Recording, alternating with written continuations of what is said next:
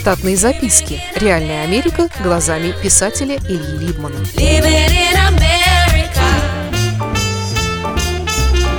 Про июльский перелет из Хельсинки в Нью-Йорк и другое. Аэропорт в Хельсинки стал действительно гигантским. Он замечательно решен архитектурно в духе Суоми. Много деревянных скульптур и беззвучных проекций водопадов на стенах. Кроме того, радует наличие лежащих мест для посетителей. Они выполнены из обработанных кож, натянутых на деревянные каркасы. Несмотря на среднее утро, большинство лежащих мест было занято спящими телами в ожидании грядущих полетов. Приятно отметить, что деревянные скульптуры зверей северной природы широко используются детьми транзитных пассажиров для бесхитростных игр. И вообще, из-за имплементации некрашенного дерева весь аэропорт напоминает собой гигантский предбанник, хотя и без специфических запахов. Среди служащих аэропорта были замечены такие, единственным занятием которых было помогать неуверенным в своих перемещениях транзитным пассажирам без дополнительной оплаты. Однако по сравнению с аэропортом в Абу-Даби полностью отсутствует дух радости и праздника.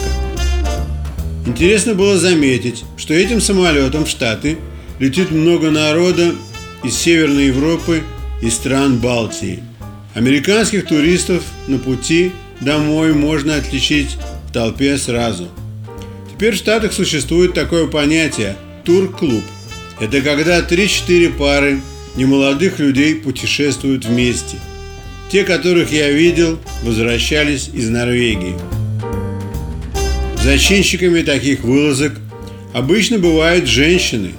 Им почему-то не сидится дома, а тянет на край света – но справиться в одиночку со своим неподвижным муженьком им не под силам, и поэтому они применяют политику кнута и пряника.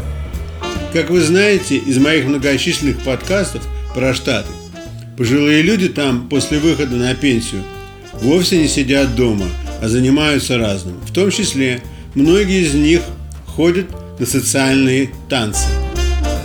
Именно на социальных танцах во время перерыва заключаются альянсы на всякого рода совместные поездки. Иногда поездки бывают и на другие материки, включая Европу. Разумеется, что от танцев у мужчин полностью теряется дыхание, и поэтому все разговоры ведутся исключительно между женщинами. А мужчинам все решения выдаются значительно позже, как что-то то, о чем они знали, но забыли по старости. Именно такая группа сидела рядом со мной. Было ясно, что они уже утомились общением друг с другом и тихо сидели, уткнувшись в свои телефоны и айпады. Несмотря на среднее утро, один из таких мужчин уже подтягивал приобретенный в дьюти-фри лавке алкоголь сквозь дырочку в мешке. Посадка была быстрой, без задержек.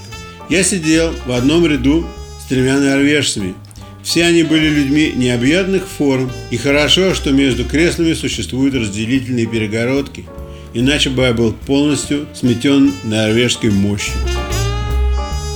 Полет прошел нормально, и к середине субботы я был уже в глубине Америки.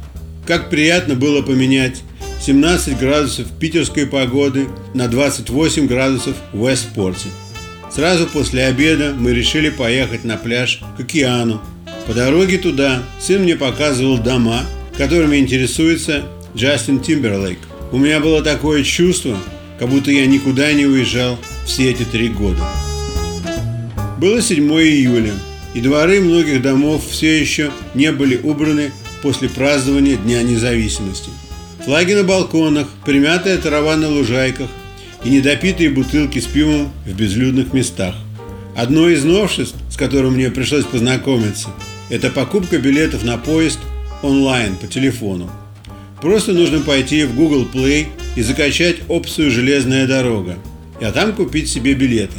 Во время поездки показать контролеру код на телефоне очень удобно. У американцев есть понятие горизонтальные кроты и вертикальные кроты. К вертикальным кротам относятся люди, которые работают лифтерами в высотных зданиях. Они завидуют тем, кто имеет возможность уходить на свежий воздух.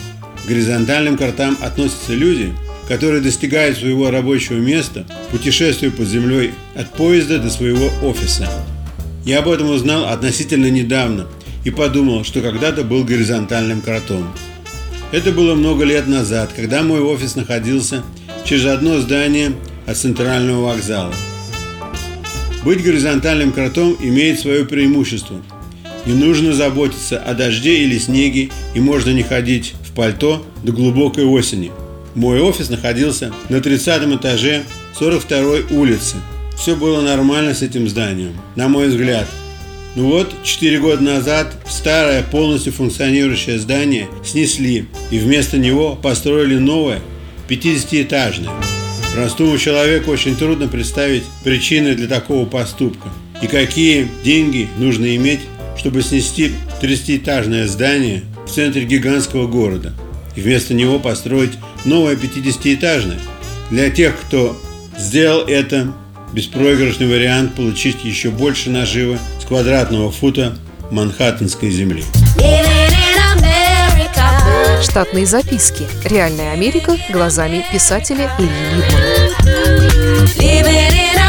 Читайте книги русского писателя современной Америки Ильи Либмана. В них живо и не скучно описываются нестандартные ситуации, происходившие с бывшими гражданами Советского Союза на фоне американского урбанистического ландшафта повести «Алиса» с Райкой, «Второе дыхание», «Время апельсина» и «Малыш 21 века» можно приобрести в интернет-магазине «Литрес» или на сайте писателя читаливы.ру.